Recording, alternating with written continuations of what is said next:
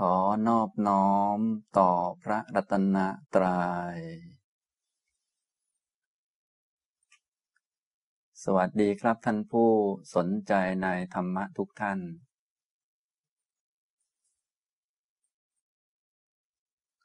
วันนี้ก็มาฟังธรรมะในหัวข้อ ความเข้าใจเรื่องกรรมตอนที่สิบนะครับ ซึ่งความเข้าใจเรื่องนี้ถ้าหากเข้าใจครบถ้วนดีแล้ว ก็จะทำให้เป็นผู้ที่ได้ชื่อว่าเป็นอุบาสกอุบาสิกาผู้ที่อยู่ใกล้ชิดพระรัตนตรัยนะสมชื่อคำว่า อุบาสกอุบาสิกานะคำว่าอุปาสกะ แปลว่าผู้ที่มาอยู่ใกล้ชิดกับพระรัตนตรัย แต่ยังไม่ถึงยังไม่ถึง ถ้าถึงก็เป็นพระโสดาบันเป็นต้นไป เป็นส่วนหนึ่งของพระรัตนตรยัย อุบาสกก็เป็นผู้ชาย อาอุบาสิกาก็เป็นสุภาพสตรีเป็นผู้หญิงที่มาอยู่ใกล้กับพระรัตนตรยัยเกือบจะเป็นส่วนหนึ่งของพระรัตนตรยัยแต่ยังไม่เป็นนะตัวที่ช่วยให้มาอยู่ใกล้ชิดพระรัตนตรัยก็คือ ความมีศรัทธาเชื่อปัญญาตรัสรู้ของพระพุทธเจ้า อันนี้แล้วก็เป็นผู้ที่มุ่งเรื่องของกรรม ไม่มุ่งเรื่องมงคลตื่นข่าวหรือว่า ไม่มุ่งหวังผลจาก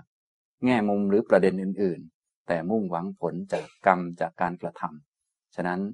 เขาจึงพยายามทำอย่างดีที่สุด เพราะว่าผลนั่นมันไม่ได้เป็นไปตามใจเรา ผลมันเป็นไปตามเหตุนะก็ทำเหตุให้ดีที่สุดอย่างนี้นะส่วนผลมันจะเป็นยังไงก็ยอมรับเมื่อมันเกิดขึ้น แล้วก็พยายามทำให้มันดีที่สุดไว้เสมอนะอย่างนี้ ความเป็นผู้ฉลาดในเรื่องกรรม เรื่องผลของกรรมก็เลยทำให้เป็นผู้ที่อยู่ใกล้กับพระรัตนตรัยนะครับ เพราะว่าต่อไปก็จะสามารถละความชั่วมาบำเพ็ญกุศลคือความฉลาดให้ถึงพร้อมจนกระทั่ง สามารถเจริญมรรคได้เป็นพระอริยเจ้าต่อไปได้นะในคราวก่อนๆก็ได้พูดถึงประเด็นเกี่ยวกับความเข้าใจเรื่องกรรมไป ว่าไปแล้วก็พูดไปแล้วสองประเด็นหลัก ๆ ด้วยกันนะครับ ประเด็นที่หนึ่งก็คือ พูดถึงความเข้าใจพื้นฐานให้เข้าใจกว้างๆเกี่ยวกับเรื่องกรรมนะและประเด็นที่สองตอนนี้พูดอยู่ในประเด็นที่สองก็คือ ประเภทของกรรม อันนี้พูดแจกแจงรายละเอียดปลีกย่อยลงมา เพื่อให้กำหนดเรื่องกรรมได้ง่าย แล้วก็นำไปปฏิบัติหรือว่านำไปสังเกตในชีวิตของเราได้ง่ายนะครับสำหรับเรื่องประเภทของกรรม ผมก็ได้พูดแยกแยะไปสองแบบสองประเภทด้วยกัน ก็คือแบบจำแนกตามคุณภาพของกรรมที่เกิดขึ้นคำว่ากรรมกรรมก็คือตัวเจตนาที่เกิดประกอบกับจิต ตัวความคิดความตั้งใจจงใจว่าเราจะทำอะไรเพื่ออะไรให้มันเปลี่ยนแปลงเกิดขึ้นยังไงนะภาษาไทยเราก็คือเจตนานะแต่ว่าเจตนาในภาษาไทยเราอาจจะมีความหมายที่ต้องคิดนานหน่อย ต้องมีเจตนาอย่างนั้นอย่างนี้ความหมายก็ยังแคบอยู่มาก ส่วนทางบาลีนี่เจตนาก็เป็นสิ่งที่เกิดประกอบกับจิตนะครับนะก็มีความลึกซึ้งกว่า รวมทั้งเจตนาแบบไทยๆนี้ด้วย และลึกกว่านั้นด้วย เพราะเป็นสภาวะที่เกิดประกอบกับจิต ตัวเจตนานี้เป็นกรรม ถ้าหากกรรมนี้ไปประกอบกับ อโลภะอโทสะอโมหะนะตัวเจตนาไปประกอบกับอโลภะอโทสะอโมหะก็เป็นกุศลขึ้นมา เรียกว่ากุศลกรรมนะครับ ถ้าตัวเจตนาความตั้งใจจงใจนี้ ไปประกอบกับโลภะคือความอยากได้ต้องการเพื่อตัวเพื่อตน เพื่อพวกเราเพื่อของเราทำให้เกิดความคับแคบขึ้น ประกอบกับโทสะนะความหงุดหงิดรำคาญหรือต้องการจ้องจะทิ่มแทงใคร ต้องการให้ใครเป็นอะไร เริ่มตั้งแต่สูงสุดคือต้องการให้เขาตาย ไล่มาจนถึงต้องการให้พินาศฉิบหายหรือให้เจ็บปวดบ้างบางประเด็นอย่างนี้ ก็ เป็นอกุศล รวมทั้ง เจตนาที่ประกอบกับโมหะคือความหลง เป็นคนที่ทำอะไรอย่างไม่มีเหตุผลนะเวลาจะทำอะไรก็ทำตามๆเขามา เขาว่าดีก็ว่าดีตามอย่างนี้นะความจริงดีหรือไม่ดีไม่ได้ดี เพราะเขาว่าหรือใครว่า ไม่ได้ดีที่โน่นที่นี่นะแต่ดีเพราะว่ามันดีมันมีเหตุผล ถ้าเป็นคนไม่รู้จักเหตุผล ก็เรียกว่า เป็นคนมีโมหะ มีความหลง ถ้าทำด้วยความหลงมีเจตนาเข้าไป ประกอบกับความหลง ก็เป็นอกุศลนะอันนี้แบ่งตามคุณภาพของกรรมนะก็คือเจตนาไปประกอบกับอะไรเข้านะอันนี้พูดแบบลึกซึ้ง ถ้าคนไหนที่เป็นคนมีสติดีสมาธิดีก็จะสามารถเห็นกรรมตั้งแต่ตอนนี้ก็คือ เป็นสภาวะที่เกิดกับจิต ซึ่งถือว่าลึกที่สุดแล้ว เวลาที่ กรรมฝ่ายไม่ดีอกุศลเกิดขึ้น ก็จะทำให้จิตใจนั้นมืดมัวดำหรือเขาเรียกกันว่า ถูกกิเลสมากรุ่มรุมหรือครอบงำคือจิตใจมันไม่สะอาดไม่สว่าง ไม่กระจายออกไปมันแคบเข้ามา แคบเข้ามา แคบเข้ามา จนค่าแคบที่สุดก็ดูเหมือน มีเข็มหรือมีมีดมีตะปูมาแทงเข้าไป ในจิตนั่นนะทำให้จิตมันคับแคบ และขาดไร้เหตุผลมากขึ้นจนกระทั่งคิดด้วยตัวเองไม่ได้ต้อง เชื่อคนอื่นเขาเชื่อลมปากชาวบ้านเขาอะไรเขาอย่างนี้ก็คือลักษณะของอกุศลนะครับนะก็อันนี้เป็นสภาวะที่ลึก ซึ่งพวกเราบางทีอาจจะเห็นยากสักหน่อยหนึ่ง แต่ก็พูดเอาไว้นะครับ ก็คือเวลาท่านขยายความเป็นในทางธรรมะก็คือ ถูกพวกอกุศลกิเลสนี่มันกลุ่มรุมมันครอบงำคำว่าครอบก็คล้ายๆ กับใส่หมวกกันน็อกนะใส่ แต่ว่ากันน็อกทางใจใส่ครอบเข้าไป ทำให้ใจนี้ไม่เป็นอิสระ แล้วก็ครอบด้วยงำด้วยก็คือทำให้มันมืดมัว มองอะไรไม่ชัดเจนนะถ้าจิตใจมีลักษณะมืดมัวไม่ชัดเจน แคบเข้ามาเรื่อยๆ อันนี้ก็เรียกว่าเป็นอกุศลแล้วนะแต่ว่าอันนี้มันเป็นสภาวะที่ค่อนข้างลึกนะครับเนี่ยพูดแบบคุณภาพก็จะแบบลึกหน่อย ถ้าเป็นฝ่ายกุศลก็จะทำให้จิตใจนั้นกว้างขวาง กระจายออกไปนะมีความลักษณะที่ ไม่ครอบงำคือไม่มีอะไรมาครอบจิต จิตก็จะกระจายสว่างสวัยออกไป กว้างออกไปข้างนอกเรื่อยๆ อย่างนี้ แล้วก็ไม่มีความมืดมัว มองอะไรก็เข้าใจเหตุผลชัดเจน อันไหนมีประโยชน์ไม่มีประโยชน์อย่างไร ก็มองเข้าใจชัดอย่างนี้ อันนั้นคือฝ่ายกุศลนะครับ อันนี้พูดในแบบประเภทของกรรมในแบบคุณภาพก็คือแบบกุศล อกุศลนะครับ ผมได้อธิบายไปบ้างแล้ว นะต่อมาอีก การจำแนกประเภทอีกแบบหนึ่ง ก็จำแนกตามทวารหรือตามทางที่ออกของกรรม เป็นกายกรรม วจีกรรม มโนกรรมนะถ้าเอาสองแบบนี้มารวมกันเข้าก็เลยกลายเป็นหกก็คือ กายกรรมที่เป็นกุศลก็มีอกุศลก็มี วจีกรรมที่เป็นกุศลก็มีอกุศลก็มี มโนกรรมที่เป็นกุศลก็มีอกุศลก็มี อย่างนี้ทำตรงนี้ ถ้าพูดแบบนี้ว่าไปแล้วก็ยัง ละเอียดอยู่ยังละเอียดอยู่คล้ายๆ อยู่ลึกอยู่ในใจของเรา ฉะนั้นว่าไปแล้วคนจะเข้าใจเรื่องกรรมได้ดีต้องเป็นคนที่ศึกษาในเรื่องจิตใจได้เก่ง คล้ายๆครับว่า ไม่ติดข้องในด้านทางรูปแล้วเน้นมาทางด้านจิตใจ โดยเฉพาะท่านที่มีสติดี มีสมาธิดี เป็นคนตรวจสอบสังเกตตนเองอยู่เสมอ อันนี้ก็จะสามารถที่จะแก้ไขตัวเองได้ บอกตัวเองได้ว่า อันนี้มันไม่ดีนะ มันเป็นอกุศลนะ ก็คือถ้าเป็นอกุศลจิตมันจะแคบเข้า เหมือนกับ เราทำร้ายจิตใจของตนเอง คุณภาพของจิตก็จะเสื่อมลง เสื่อมลง เสื่อมลง แคบ หรือว่าดำมืดลงเรื่อยๆ เหมือนกับทำร้ายตนเอง หรือเหยียบย่ำตนเองลงไปนะส่วนถ้าฝ่ายกุศลก็การกระทำหรือความคิดนึกแบบไหนที่มันส่งเสริมจิตใจให้ดีงามขึ้น อย่างน้อยก็สะอาด กว้างขวางขึ้น มีปัญญามีเหตุผลเข้าใจมากขึ้น ส่งเสริมขึ้นไปเรื่อย ว่าไปแล้ว ถ้าพูดเข้าใจเรื่องกรรมดีแล้ว เราก็จะเข้าใจได้ว่า ไม่มีใคร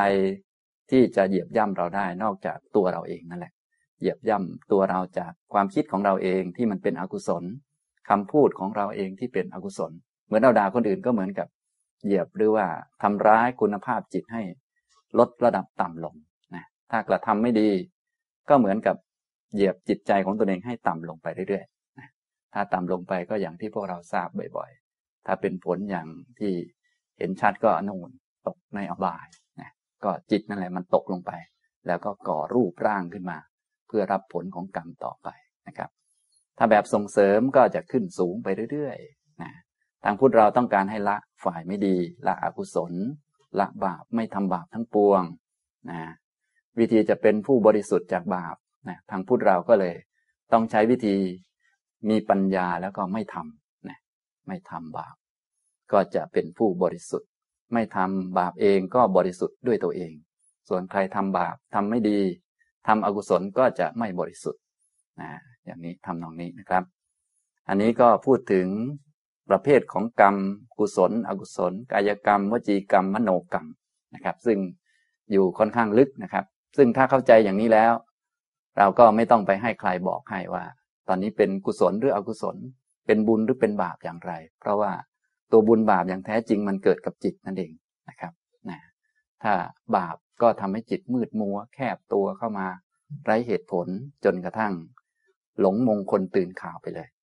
ถ้าเป็นบุญเป็นกุศลมันก็จิตใจกว้างขวาง มีความฉลาดส่งเสริมตนเองขึ้นไปเรื่อยๆ จนกระทั่ง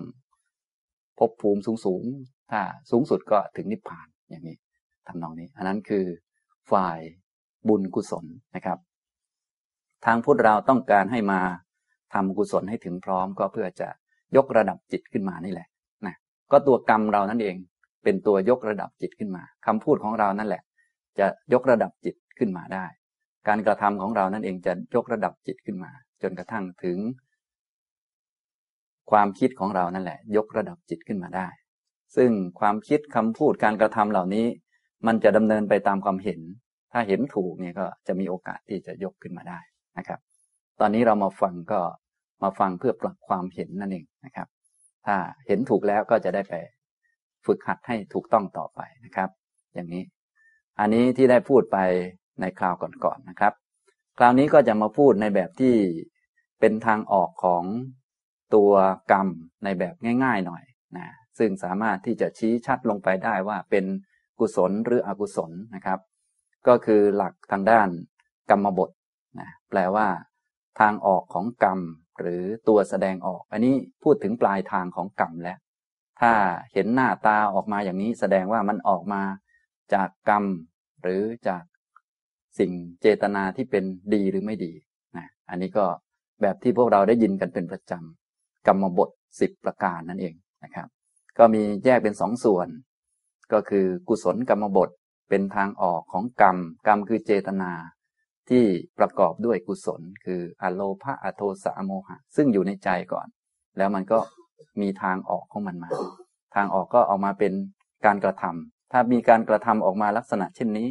แสดงว่าเกิดจากเจตนาหรือกรรมที่ประกอบด้วยกุศล หรือความฉลาด ความมีปัญญา ความรู้นะซึ่งความรู้นั้น บางทีไม่จำเป็นต้องรู้เหตุผลด้วยตัวเองก็ได้ ถ้าอาศัยศรัทธาเชื่อปัญญาตรัสรู้ของพระพุทธเจ้า พึ่งปัญญาของพระพุทธเจ้าก่อน ก็ทำกุศลได้เช่นกัน ก็คือว่า ปัญญาเราอาจจะยังน้อยอยู่ก็เชื่อพระพุทธเจ้าก่อน พระพุทธเจ้าว่าอะไรมันดีเราก็ทำไปก่อน การกระทำเช่นนั้น ก็จะเป็นกุศลเช่นกัน อย่างนี้นะว่าไปแล้วในยุคของพวกเรานี้จึงง่าย เพราะว่ามีข้อมูลไว้หมดแล้ว อันไหนเป็นอกุศล พระพุทธเจ้าตรัสไว้ว่ามันไม่ดีก็อย่าไปทำเท่านั้นเองอันไหนดี ถึงแม้เรายังไม่เห็นเหตุผลที่ลึกซึ้งมองยังไม่ถึงจิตของตัวเอง พระองค์บอกว่ามันดีก็ทำไปก่อนอย่างนี้ ง่ายนะแต่ว่าคนเราโดยทั่วไป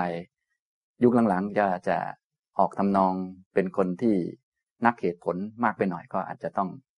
ศึกษาให้ดีๆ เพราะว่าให้เชื่อเอาอะไรเอาบางทีเราก็ไม่ลงจิตใจมันไม่ค่อยจะนอบน้อมเท่าไหร่ อันนี้ก็ เนื่องจากจิตมันอย่างเนี้ยธรรมชาติมันแข็งกระด้างก็ต้องฝึกเอานะครับ อันนี้ก็มีหลักอยู่ว่า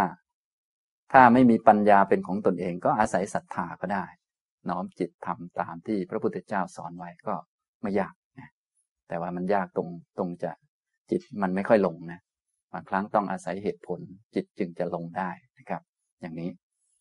ตอนนี้ก็มาพูดถึงประเภทของกรรมในแบบที่เป็นกรรมบท ก็คือทางออกของกรรมนะครับ ซึ่งแยกเป็นสองส่วนคำว่ากรรมบทแปลว่าทางออกของกรรม บทบทนะก็คือ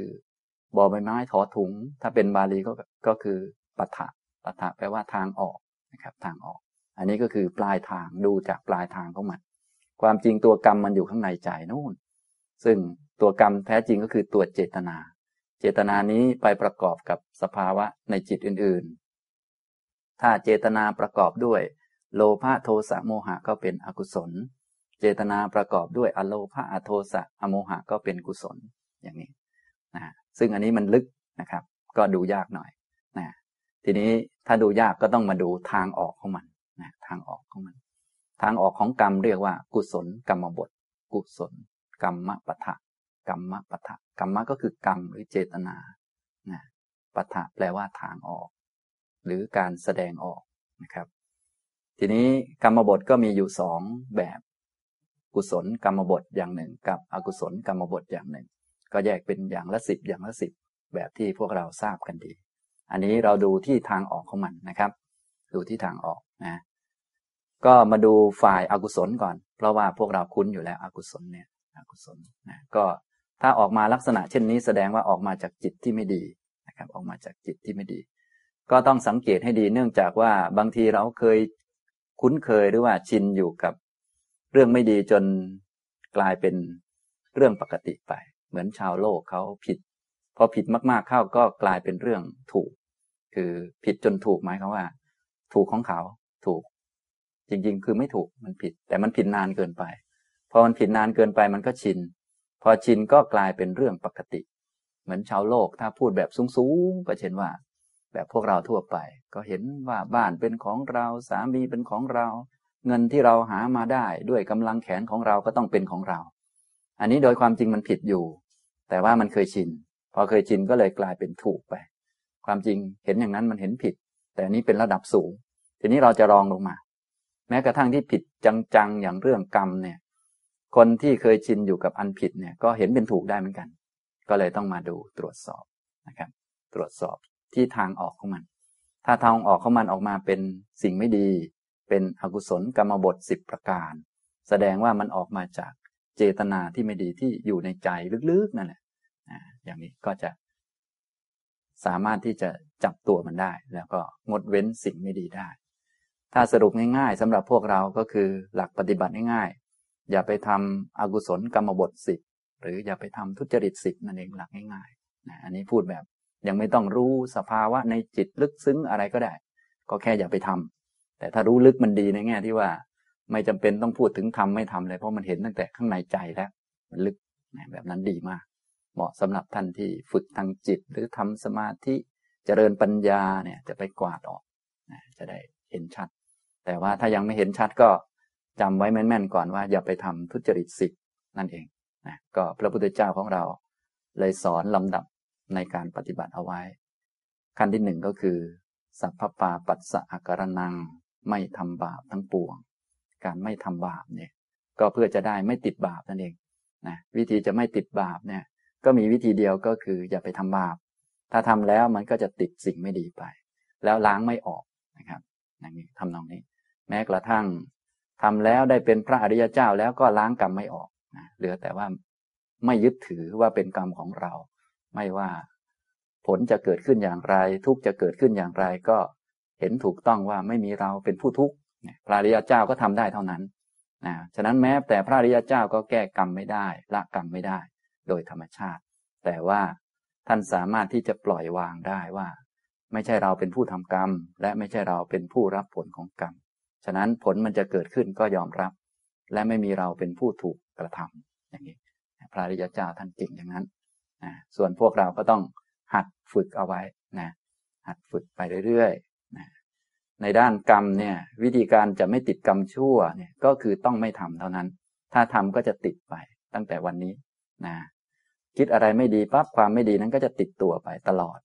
ไม่มีวันรักษาหายไปเรื่อยๆ จนกว่าจะเป็นพระริยเจ้าก็รักษาไม่หายเหมือนเดิม แต่ว่าท่านไม่ยึดถือว่าท่านเป็นผู้คิดสิ่งเหล่านั้น ถ้ารับผลของสิ่งไม่ดีนั้นก็ ยอมรับผลที่เกิดขึ้นแล้วก็ ให้มันจบกันไปนะคล้าย ๆ เราติดหนี้มาก็ต้องใช้หนี้ใช้หนี้จบก็จบนะแต่ถ้าเป็นปุถุชนไม่เข้าใจนี่ ก็ตัวเองไปก่อนหนี้มาแล้ว เจ้าหนี้มาทวงแล้ว ถึงเวลาใช้หนี้ก็ไม่ยอมใช้แถมทำกรรมมันใหม่ด้วย อย่างนี้มันก็เพี้ยนไปนะอย่างนี้ทำนองนี้ ฉะนั้นเหล่าพระอริยเจ้าท่านก็โดนด่าโดนอะไรเหมือนกัน และท่านก็รู้ว่านั่นเป็นกรรมที่ตามมาทันแล้ว ท่านก็ยอมรับแล้วก็ ไม่ยึดถือว่า เป็นเราผู้รับผล จึงไม่เกิดการทำกรรมใหม่ ส่วนพวกเราที่ยังเป็นปุถุชนอยู่เนี่ย ต้องระวังพวกนี้ให้ดีๆนะหลักๆก็คือ อย่าไปทำชั่วไว้นั่นเองอย่าไปทำบาปจึงถือเป็นขั้นพื้นฐานนะครับ การไม่ทำบาปทั้งปวงนะแต่พวกเราโดยทั่วไปมักจะพากันทำบาป แต่อยากจะหมดบาป ซึ่งมันผิดตั้งแต่ต้นนะครับนะอยากจะเป็นคนสะอาดบริสุทธิ์ แต่ว่าไปกระโดดลงน้ำคำอย่างนี้มันก็ไม่สมเหตุผล อยากจะเป็นคนสะอาดก็ต้องเบื้องต้นต้องไม่กระโดดลงไปโคลนตมก่อน แล้วก็อาบน้ำให้สะอาดเนี่ยอย่างนี้ หลักของทางธรรมะก็คล้ายๆกัน ก็คือไม่ทำบาปทั้งปวง เสร็จแล้วก็ไปทำกุศลให้ถึงพร้อม มันก็จะสะอาดได้ต่อไป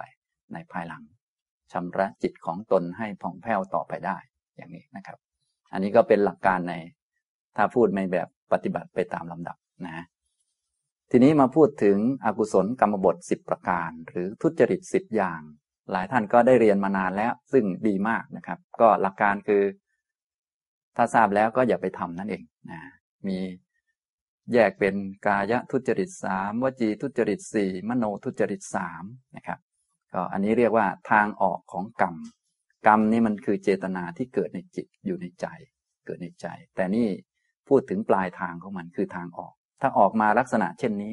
แสดงว่าออกมาจากจิตที่ไม่ดี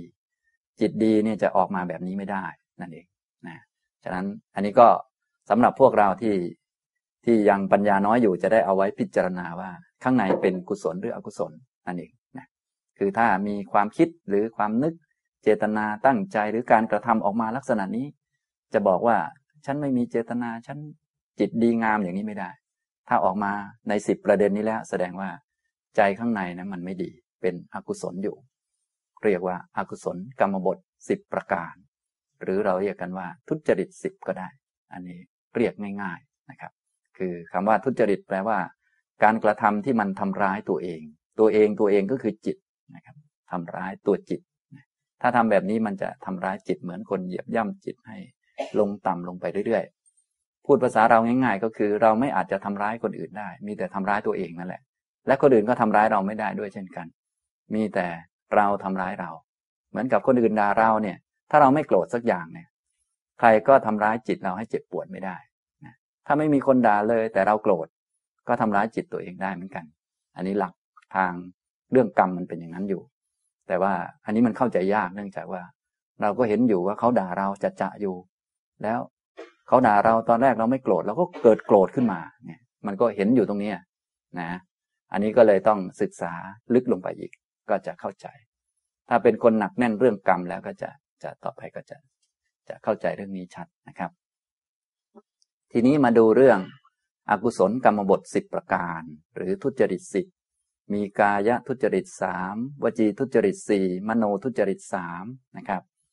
กายทุจริตสามก็มีอันที่หนึ่ง ฆ่าสัตว์ อันที่สองลักทรัพย์ อันที่สามประพฤติผิดในกามอย่างนี้นะ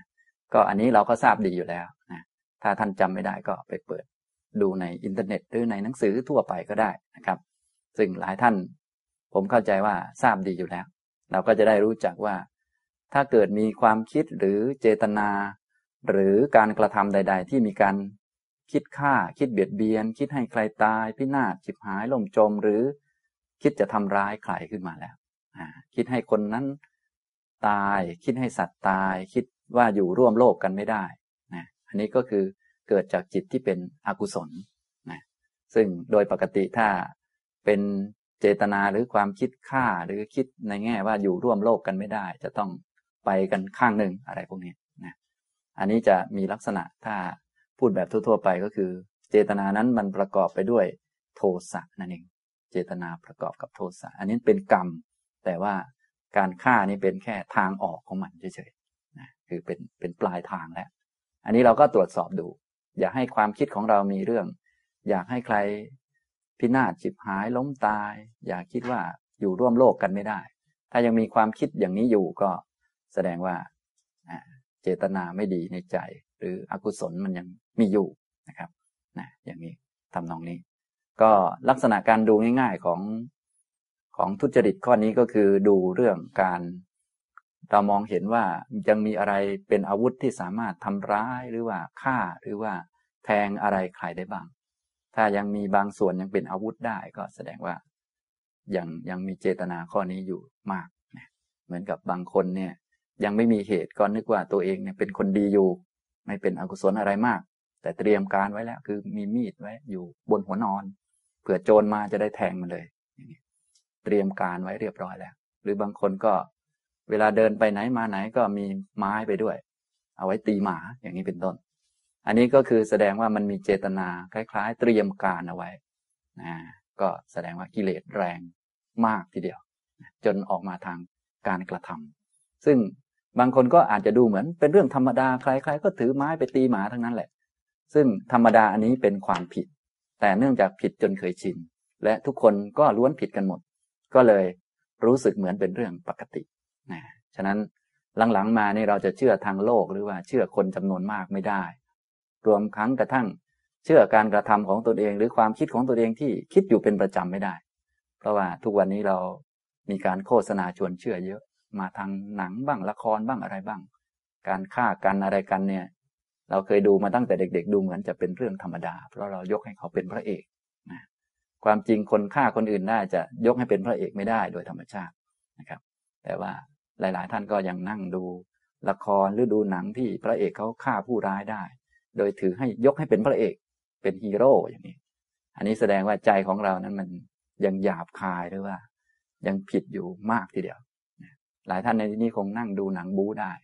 นะอันนั้นแสดงว่าโง่มากนั่นเองนะอันนี้ก็คือจะแสดงให้เห็นชัดว่า เออ เราฉลาดหรือไม่ฉลาดนั่นเองนะคือถ้ายังเห็นการฆ่ากันเป็นเรื่องปกตินี่มันไม่ใช่ปกติ คือใจมันผิดปกติมาก มากจนเห็นเรื่องผิดกลายเป็นเรื่องปกติไปนั่นเองนะต่อไปก็จิตก็จะตกต่ำลงไปเรื่อยจนถึงเดรัจฉานก็จะกินกันเป็นอาหาร ซึ่งดูเหมือนไม่ผิดอะไร อันนั้นคือจิตลงตกลงไปข้างล่างแล้ว ถ้าไม่เหลือฮิริโอตตปปะก็อันตรายมาก ฉะนั้นถ้าเคยชินอยู่กับเรื่องไม่ดีจนเป็นเรื่องปกติ อันนั้นก็คือจิตมันตกอบายไปแล้ว ฉะนั้นเรื่องจิตนี่มันเป็นเรื่องลึกนะครับเรื่องลึกเราต้องต้องสังเกตไงต้องเอาเรื่องกรรมนี้มายกจิตขึ้นไป เบื้องต้นก็เลยต้องไม่ทำบาปก่อน ถ้าไปทำบาปซะก่อนแล้วทำบุญยังไงมันก็ไม่ขึ้นนะครับ จิตมันไม่ถูกยกขึ้นนะครับ ก็เหมือนหลายท่านนี้ก็ไปทำบุญที่วัดอย่างนั้นอย่างนี้แต่ว่ายกจิตไม่ขึ้นนะครับ เนื่องจากว่าท่านไม่หัดละบาปก่อนพอกลับมาที่บ้านก็ยังตบยุงอยู่ยังอันนั้นเห็นงูเห็นอะไรเห็นตะขาบก็ยังอยู่ร่วมโลกกันไม่ได้อยู่ อันนี้ก็ ก็แสดงว่าบุญนั้นดึงจิตยกจิตไม่ขึ้นนะครับนะยกจิตไม่ขึ้น แต่ว่าคนโดยทั่วไปเขาเห็นเป็นเรื่องธรรมดานะครับ เรื่องอ้าวก็งูมันจะมากัดเราเราก็ต้องกัดมันก่อน ตีมันก่อน อย่างนี้เป็นต้น หรือตีแล้วมันหลังหักเดี๋ยวมันก็จะอันตรายเราก็ต้องตีให้มันคอหักไปเลย อย่างนี้เป็นต้นนะอันนี้ก็รู้สึกจะโหดผิดปกติมากมากจริงๆมากมาก ถ้าเป็นาษาของพระอริยเจ้าก็ท่านก็ว่า โง่มากนะโง่จนไม่รู้จะว่ายังไงแล้วคือมืดจนเต็มร้อยเปอร์เซ็นแล้ว แต่ว่าในเมื่อคนโดยทั่วไปเขามืดเนี่ย เวลาเราไปเทียบกับเขาดูเหมือนมันไม่เป็นไรนะครับ ตัวนี้ก็คืออันตรายของพวกปุถุชนทั้งหลายที่อยู่ในโลก ท่านจึงไม่ให้คบคนพาลนะครับ ให้คบแต่บัณฑิตต้องคิดตามบัณฑิต คือคิดตามพระพุทธเจ้าเท่านั้นนะถ้าไปคิดตามชาวโลกหรือเปรียบเทียบกับชาวโลกเนี่ย ดังบางท่านเนี่ยก็นิยมเปรียบเทียบ เช่นไปวัดทำบุญนิดหน่อยก็ ดีกว่าคนอื่นบ้างแล้ว ดีกว่าคนนั้นแล้ว ดีกว่าคนนี้แล้ว หรือดิฉันก็ดีกว่าโจรอย่างนี้ก็โอ้อย่างนี้ก็ไม่ไหวนะวิธีเทียบท่านก็เลยให้เรา อยากจะรู้ว่าเราเลวยังไงบ้าง หรือมีจุดผิดพลาดอะไรบ้าง ให้เทียบกับพระอรหันต์นะครับ ถ้าไม่เหมือนพระอรหันต์อันนั้นเรียกว่าผิดอยู่นะครับ อย่างนี้นะก็แม้แต่อย่างพวกเราเนี่ยกินข้าวเย็นได้เนี่ย ก็เป็นกิเลสแค่กินข้าวเย็นนี้ก็เป็นกิเลสทำไมเป็นกิเลสล่ะ เทียบดูสิพระอรหันต์กินข้าวเย็นไหมไม่กินแสดงเรากินได้แสดงว่ามีกิเลสอยู่ ยังหลงอยู่ ยังโง่อยู่นั่นเองนะ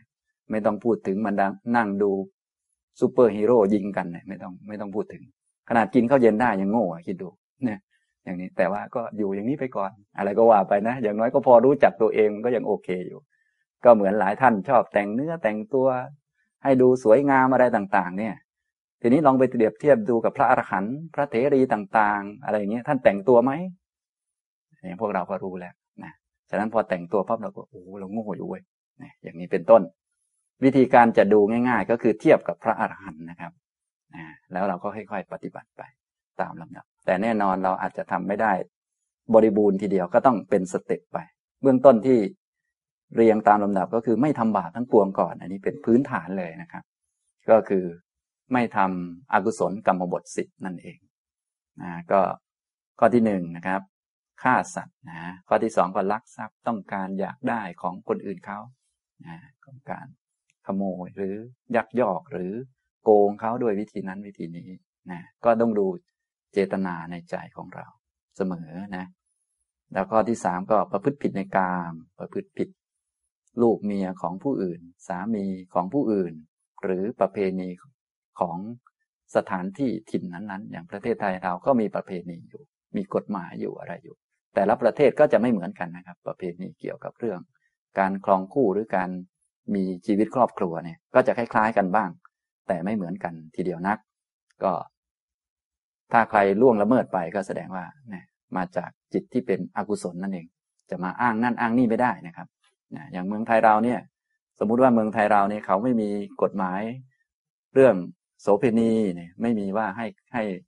ให้มีหญิงขายบริการได้ ถ้าใครไปยังบอกบอกว่ามันไม่เป็นไรหรอกอย่างนี้ก็ผิดเหมือนกันจะมาอ้างสมัยก่อนไม่ได้ อย่างสมัยก่อนเอ้าเขาก็มีเมียกันได้หลายคนเนี่ย ท่านขุนท่านอะไร ยุคนี้ผมก็มีหลายคนไม่น่าเป็นอะไร อันนี้แสดงว่าโง่แหละ ผิดประเพณีเขา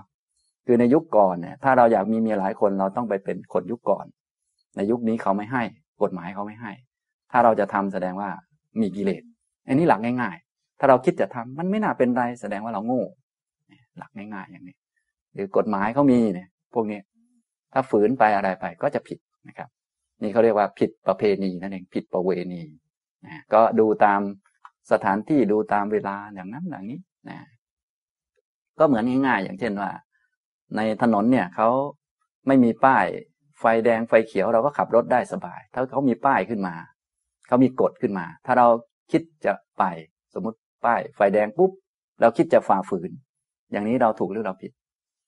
เราผิดเพราะมีเจตนาฝ่าฝืนขึ้นมา ก็เหมือนเรื่องประเพณีนี่แหละ เหมือนกัน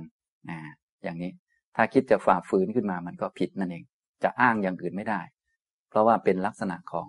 จิตมันมีกิเลสอยู่ อย่างนี้นะครับนะจะมาบอกว่าโอ้ยศาสนาอื่นเขามีเมียได้ทั้งสี่คน เราต้องไปเป็นศาสนาอื่นก่อน อย่างนี้จะเอามายุ่งกันไม่ได้ เพราะคนรับประเพณีกันนั่นเองนะแล้วจะอ้างประเพณีมาทับกันไม่ได้ เพราะว่าคำว่าประเพณีก็คือแนวคิดหรือทัศนะของคนในสังคม ซึ่งเขาอยู่ด้วยกันนะก็ข้อเกี่ยวกับเรื่องนี้ก็เป็นเรื่องเกี่ยวกับทางด้านสังคมสักหน่อยหนึ่งนะครับ อย่างนี้ทำตรงนี้ ก็เหมือนกับสังคม บางสังคมเขาขับรถด้านซ้าย บางสังคมเขาขับรถด้านขวา อันนี้ เราก็ต้อง ไม่ล่วงละเมิดของเขา ก็คล้าย ๆ กับเรื่องเรื่องประเพณีเรื่องการคลองคู่นี่คล้าย ๆ กันนะครับ อย่างนี้ยกแบบอุปมาให้เข้าใจนะสามข้อนี้เราคงคุ้นเคยกันอยู่แล้ว เพราะว่าอยู่ในศีลห้าของพวกเรานั่นเอง ให้เป็นคนมีศีลที่บริสุทธิ์นะครับ ก็สำรวจตรวจสอบจิตใจตัวเองดู ก็ถ้ามันไปทำนี่แสดงว่า โอ้มันมืดมัวมาก แต่ถ้าไม่ถึงกับขั้นทำแต่ยังคลุกกลุ่นอยู่ทางด้านจิตใจนี่ก็แสดงว่า เป็นอกุศล แต่ยังไม่ออกมา ก็ต้องหาวิธีที่จะเอาอากุศลนี้ออกไปอีกต่อหนึ่งนะเบื้องต้นคืออย่าไปทำซึ่งก็พวกเราที่เป็นคารวาสก็มีศีลห้าอยู่แล้วก็สามข้อนี้ก็เลยว่าไปแล้วคือ ไม่ค่อยมีปัญหาเท่าไหร่ แต่ว่าอันนี้พูดถึงกุศลอกุศลมันลึกกว่าเรื่องศีลเยอะนะครับ ลึกกว่ามากนะเรื่องศีลถือว่าเป็นขั้นพื้นฐานมาก ๆนะครับนะต่อมาในด้านวาจานะครับ ก็จะมีวจีทุจริต หรือว่าอากุศลกรรมบทที่เป็นด้านวาจามีสี่ข้อด้วยกันนะก็คือการพูดโกหก การพูดส่อเสียดยุยงให้คนอื่นเขาแตกกันนะแล้วก็พูดคำหยาบคาย พูดเพ้อเจ้อไร้ประโยชน์ต่างๆเนี่ยอย่างนี้ด้านคำพูดนี้ค่อนข้างยากที่จะรักษาในยุคนี้เนื่องจากเป็นยุคข่าวสาร และคนทำผิดจนกลายเป็นเรื่องปกติ ทั้งๆทที่เป็นเรื่องสำคัญมาก ด้านวาจานี่เป็นเรื่องคล้าย ๆ เป็นเรื่องสัจธรรมเลยนะสำคัญกว่าด้านกายนะครับ แต่ว่ามีส่วนสำคัญกว่าด้านวาจา ก็คือด้านจิตนะครับ แต่ว่าด้านวาจานี่ถือว่าเป็นเรื่องสำคัญนะครับ ถือเป็นเรื่องสำคัญสำคัญกว่าด้านกายนะครับ เวลาอริยมรรคมีองค์แปดเนี่ยท่านไหนที่ได้ศึกษาเขาจะเอาสัมมาวาจามาก่อนสัมมากัมมันตะเพราะมันสำคัญกว่านะครับ แต่หลังๆมานี่ พวกเราถ้าทำผิดด้านกายเนี่ยก็รู้สึกว่าจะจะเห็นว่าผิดอยู่ นะก็ยังโอเค แต่ด้านวาจาเนี่ยถ้าพูดความผิดของชาวบ้านด่ากัน หรือพูดคำหยาบคายรู้สึกว่าจะไม่ค่อยผิด อันนี้ก็คือมันผิดมากแล้วความเห็นมันเพี้ยนไปเยอะนะครับ ยิ่งพูดเพ้อเจ้อยิ่งไม่ต้องพูดถึงเลย รู้สึกว่าจะจะเพ้อกันได้อย่าง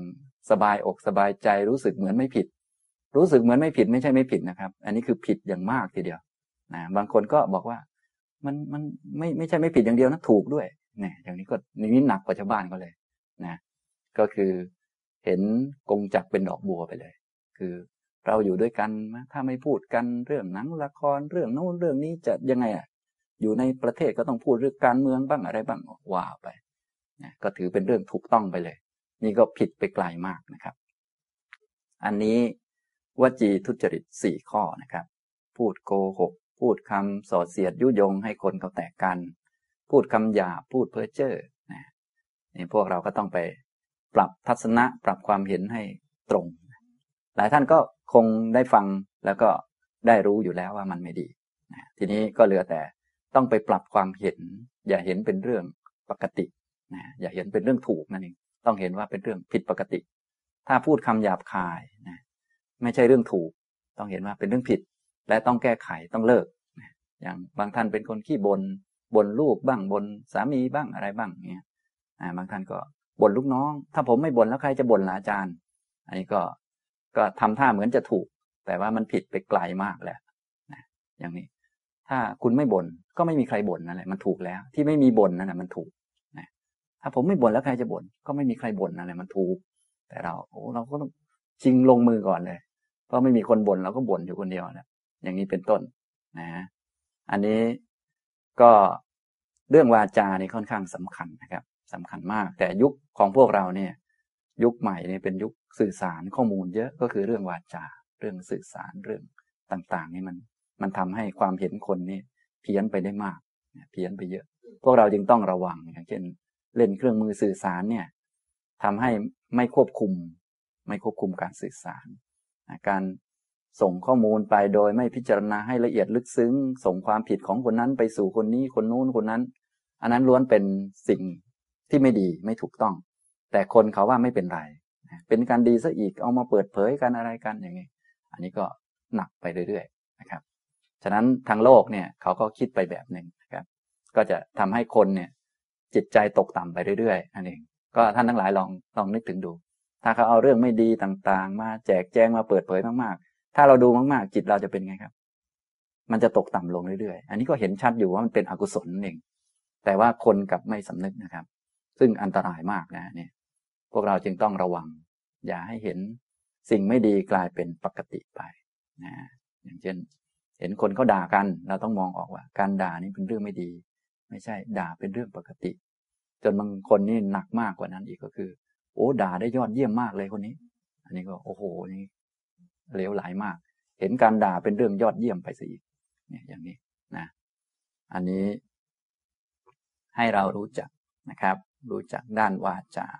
ต่อไปด้านใจนะครับ ด้านใจมโนทุจริตสามหรือด้านมโนกรรมที่เป็นกรรมบทสามอย่าง มีอภิชาจ้องจะเอาของของคนอื่นเขา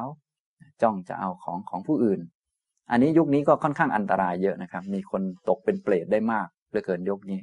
เพราะว่ามีของผ่อนส่งมากนะครับ ของผ่อนส่งนี่เป็นการของของยังไม่ใช่ของเรานะครับ เป็นของคนอื่นอยู่ การที่คนผ่อนส่งอะไรเนี่ย แล้วจ้องจะเอาของสิ่งนั้นมาเป็นของตน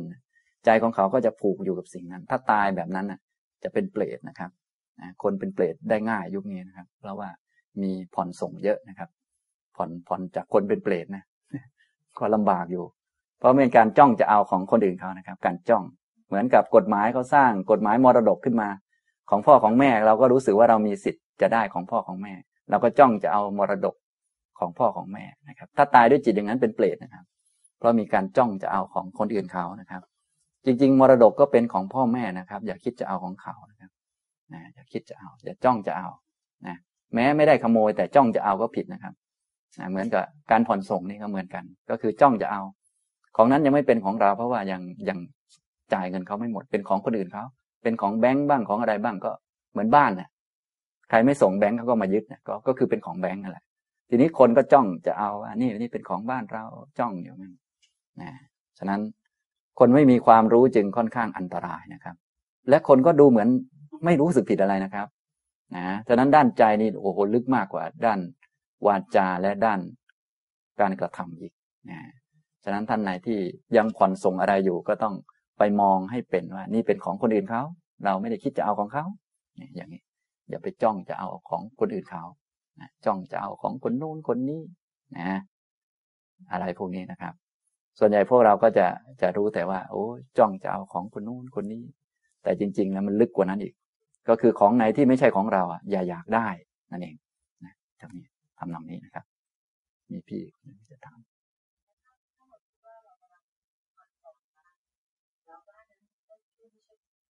ใช่ใช่ถูกต้อง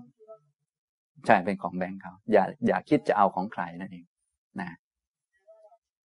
ใช่ถูกต้องให้เราผ่อนหมดก่อน จึงค่อยเป็นของเรานะครับ อย่างนี้คือความคิดเรานี่มันห้ามยากนะครับ และคนทั่วไปเขาคิดอย่างนั้น เราก็คิดตามเขาด้วยนะครับ ซึ่งดูเหมือนไม่ผิดอะไรนะครับ แต่มันผิดครับ มันผิดทำนองนี้กเกษียณไหนครับหมายถึง อ้าวก็ก็เป็นของเราตอนที่มันเป็นนะก็เหมือนเราส่งบ้าน ส่งบ้านอ่าเขาให้สามสิบปีใช่ไหมส่งหมดก็จะเป็นของเราใช่ไหมครับ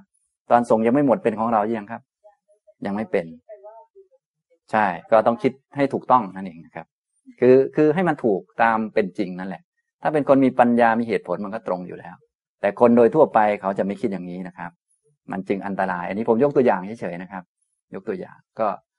ธุรกิจยุคใหม่ก็ดีหรือว่าโรงเรียนก็ดียุคใหม่เขาสอนให้คนเป็นเปรตกันนะก็สอนจากคนเป็นคนดีๆ ให้ไปอยากได้นั่นได้นี่ไม่สิ้นสดไม่จบไม่สิ้นนะ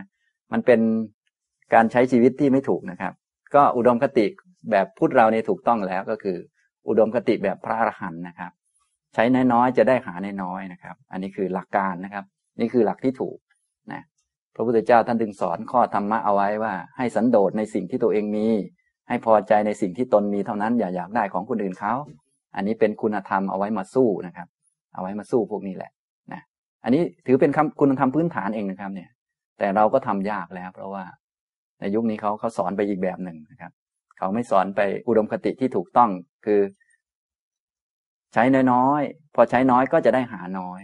มันจึงจะถูกต้อง แต่ยุคนี้เขาจะเป็นระบบธุรกิจอีกแบบหนึ่งแบบที่พวกเราทราบกันก็คือ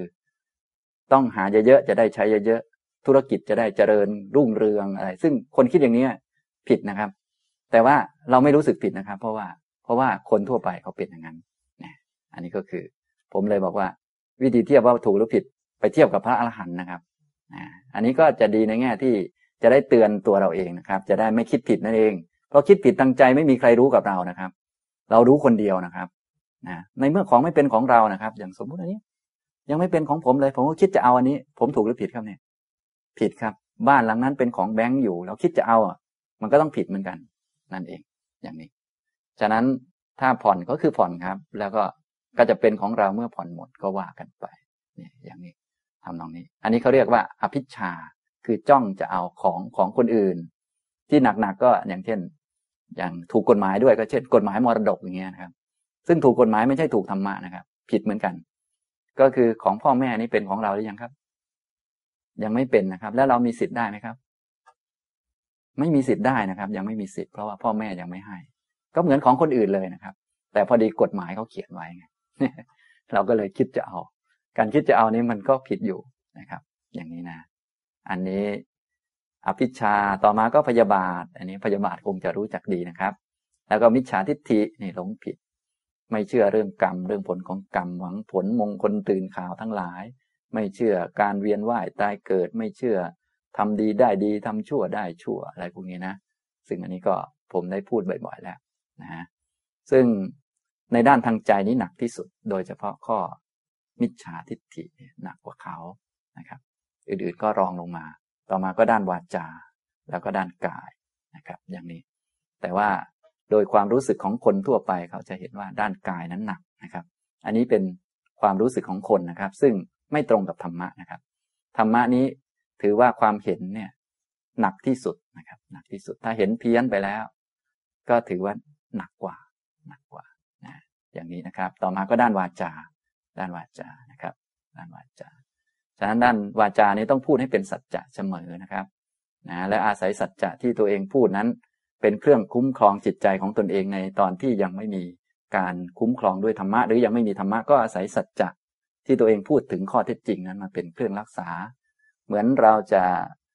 ส่งความปรารถนาดีหวังดีหรือช่วยให้กำลังใจใครเนี่ย เขาก็จะอาศัยสัจจวาจาเหมือนในทางพูดเราเวลาพระท่านมาสวดเนี่ยจะมีคำเอเตนะ สัจเจนะ สุวัตถิโหติ สุวัตถิโหตุ ด้วยสัจจะอันนี้นะด้วยคำพูดข้อเท็จจริงอันนี้ ขอความสวัสดีจงมีแก่ท่านนะอะไรพวกนี้นะก็คืออาศัยความจริง ซึ่งเรายังเข้าไม่ถึงนั่นแหละนะยอมรับความจริงก่อน แล้วก็อาศัยความจริงนั้น ปฏิบัติไปอย่างนี้นะครับ อันนี้ก็พูดถึงอกุศลกรรมบทสิบประการนะครับนะหลายท่านคงทราบดีอยู่แล้วนะครับสิบอย่างนี้นะท่านก็ไปศึกษาเพิ่มเติมได้ ผมพูดเพียงย่อๆยกตัวอย่างให้ฟัง ทีนี้ในสิบข้อนี้ยังมีประเด็นที่ผิดอยู่ ในแต่ละข้อแต่ละข้อจะมีประเด็นที่ผิดอยู่สี่ประเด็นด้วยกัน ก็เลยรวมเป็นธรรมะสี่สิบอย่างที่มันผิดอยู่ ต้องงดเว้นเลิกให้หมดนะก็คืออันที่หนึ่งทำด้วยตัวเองก็ผิดสอง